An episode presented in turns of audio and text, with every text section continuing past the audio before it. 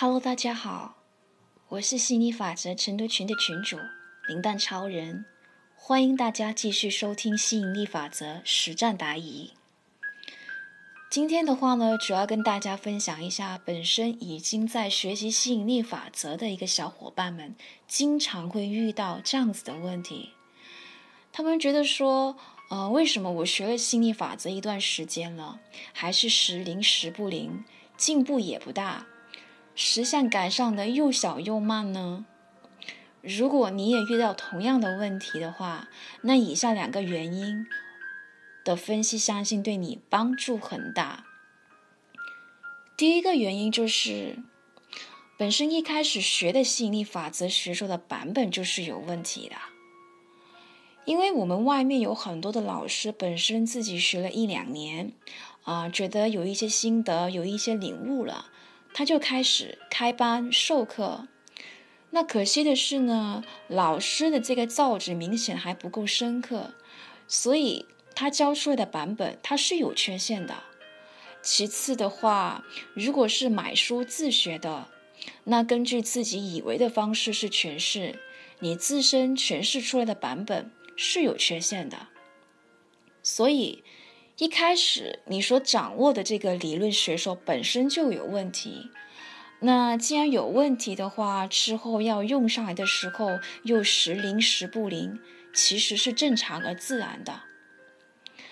好，那如果你是学子语老师教授的版本的话呢，啊，那就不存在这个问题了，因为我们的这个版本是最正宗正统，也是最经得起时间考验的。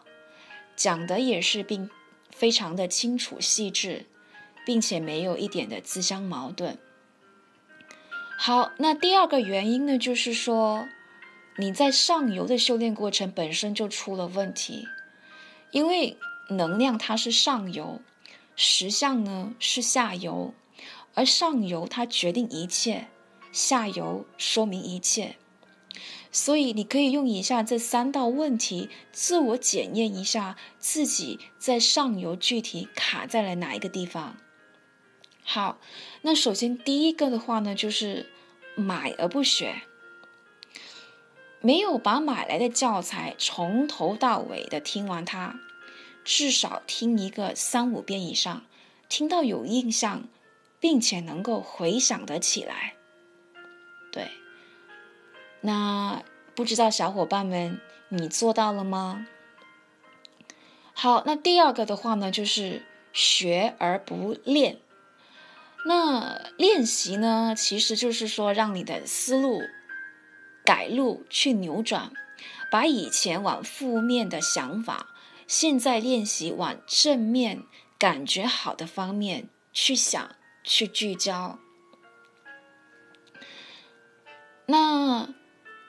虽然呢有把教材的这个内容呢输入大脑去听、去读、去看，但可惜的是呢，知道的很多，但练习的很少。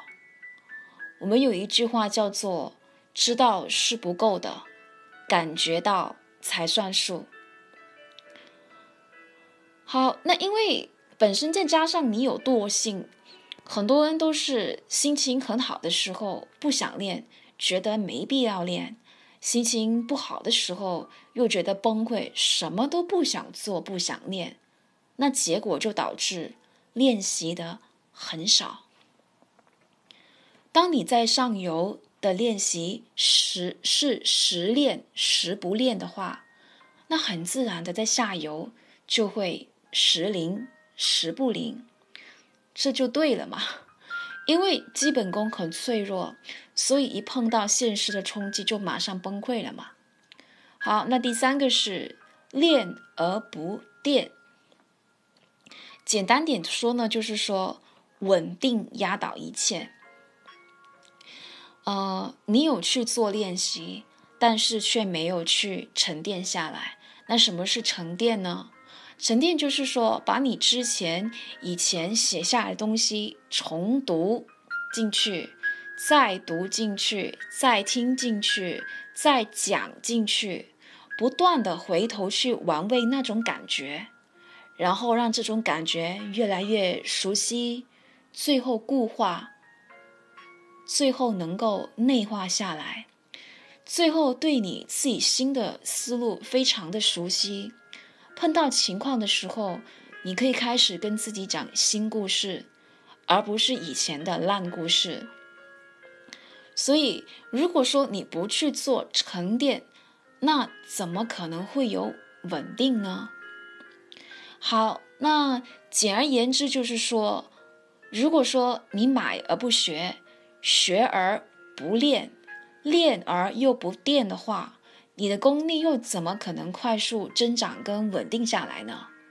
你在上游不愿意去做练习、做沉淀。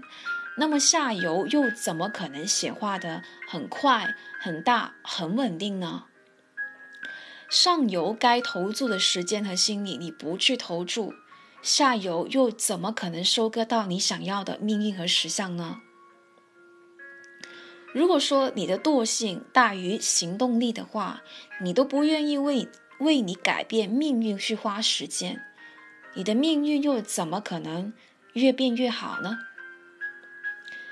好，亲爱的朋友们，我们这一期的分享呢，就先到这里了。